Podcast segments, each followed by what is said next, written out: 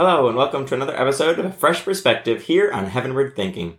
Today we're finishing up Romans chapter 5, starting in verse 12. Therefore, just as sin entered the world through one man, and death through sin, and in this way death came to all people because all sinned, to be sure, sin was in the world before the law was given, but sin is not charged against anyone's account where there is no law. Nevertheless, death reigned from the time of Adam to the time of Moses, even over those who did not sin by breaking a command, as did Adam, who is a pattern of the one to come. But the gift is not like the trespass, for if the many died by the trespass of the one man, how much more did God's grace and the gift that came by the grace of the one man, Jesus Christ, overflow to the many? Nor can the gift of God be compared with the result of one man's sin. The judgment followed one sin and brought condemnation, but the gift following many trespasses and brought justification. For if, by the trespass of the one man, death reigned through that one man, how much more will those who receive God's abundant provision of grace and of the gift of righteousness reign in life through the one man, Jesus Christ? Consequently, just as one trespass resulted in condemnation for all people, so also one righteous act resulted in justification and life for all people. For just as through the disobedience of the one man the many were made sinners, so also through the obedience of the one man the many will be made righteous. The law was brought in so that the trespass might increase. But where sin increased, grace increased all the more.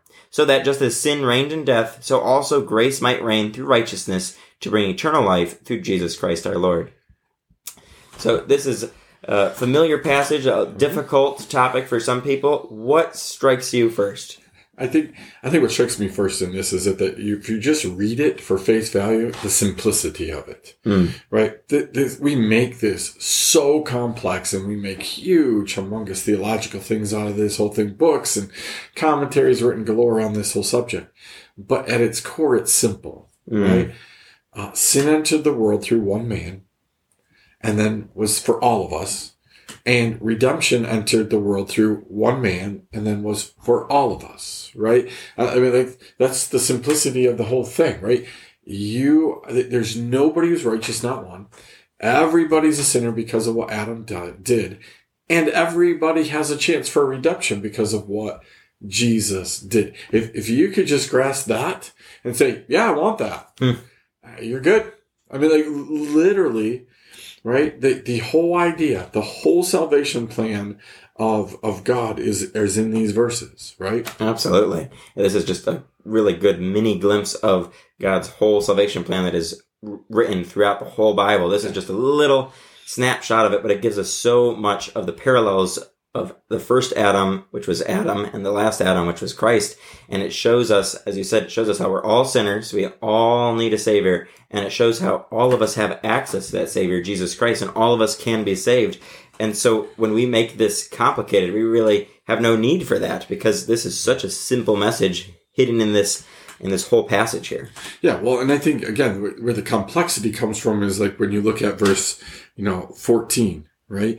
That nevertheless, death reigned from the time of Adam to the time of Moses, right? Even over those who did not sin by breaking a command, right? So people are always asking now, like, what happened before all the 10 commandments and before all that stuff?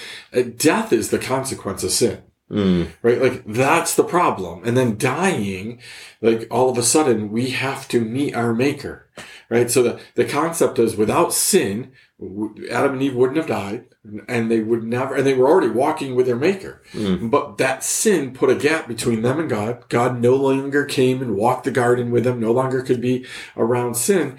And therefore there's this gap theory that has to be dealt with. But the consequence, the wages of sin is death. Right? I think that's what people need to understand is that this whole idea of the reason all of us are guilty is because we're all going to die. Right? It's not about how good you can be when you're here. Could you live a perfect life?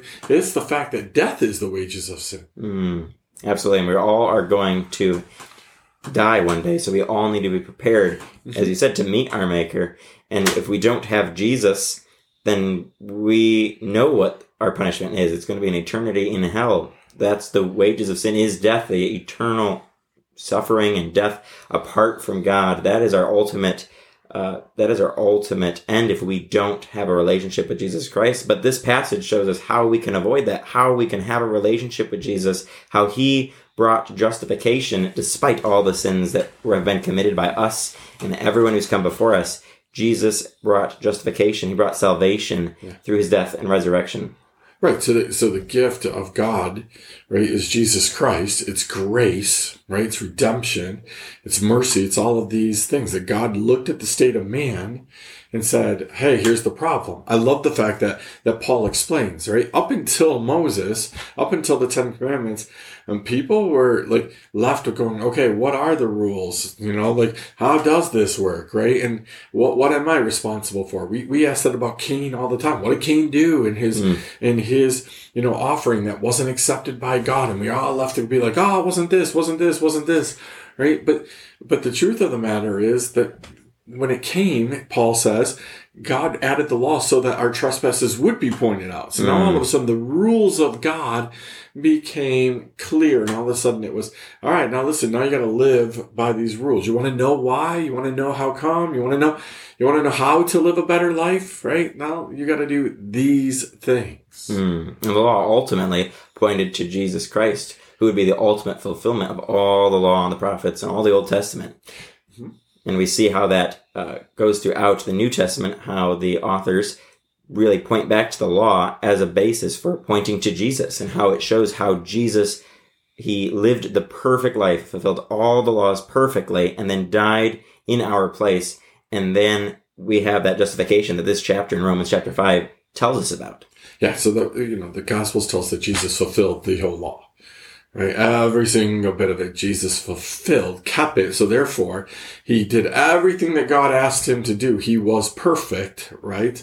And so all he had to do was to conquer death, right? Which is what Jesus did. He did the one thing that none of us could do. There were people who prided themselves in keeping all the laws. Right. The problem is Jesus came and said, like, you kind of missed the boat, because it's not just about what you did. It's about your intention.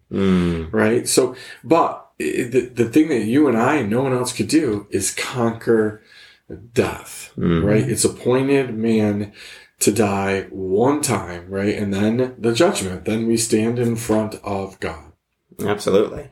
And as we've said many times in this, we have to have that relationship with Jesus. He has to be our Savior. We have to rely on him. It is his perfection that we rely on, not our own perfection. Because our own perfection, as we said, it doesn't matter. It's filthy rags. Our righteousness is not anything compared to that of Jesus Christ. So if we're relying on him, then we are going to be all prepared for that day of judgment. We're going to rely on Jesus. He's going to take that penalty. He already took that penalty on the cross for us. So we will be made right with God. But if we don't have that relationship with Jesus Christ, then we're not going to be all right. And we see here in this chapter how dark and scary that is for those who have that reality where they don't have Jesus as their Savior. They're going to suffer. Well, I think there's a sobering concept here in verse 19. The end of it is, for just as though through the disobedience of one man the many were made sinners, so also through the obedience of one man the many will be made righteous. And again, that's not everybody. Right? That's the many. Right? There are going to be people who choose not to be righteous, choose not to. Right? So again, it's this hard concept where for all have sinned and fall short of glory of God. That's everybody, right? Jesus over and over and over said, the gift of salvation is a free gift. It's for everyone. God doesn't want anybody to perish, is what the Bible says. But not all are going to take it. Jesus said few for a reason. Absolutely. So we'd encourage you to, if you have not already made that decision to be made right with God through Jesus Christ, we'd encourage you to do that right now today. And if you haven't ever done that before, reach out to us here at Heavenward Thinking, Drash Ministries. We'd love to talk to you about it and help you through that decision and walk alongside you once you've made that decision. As always, we look forward to continuing on in the book of Romans here on A Fresh Perspective of Heavenward Thinking. We'll see you next time.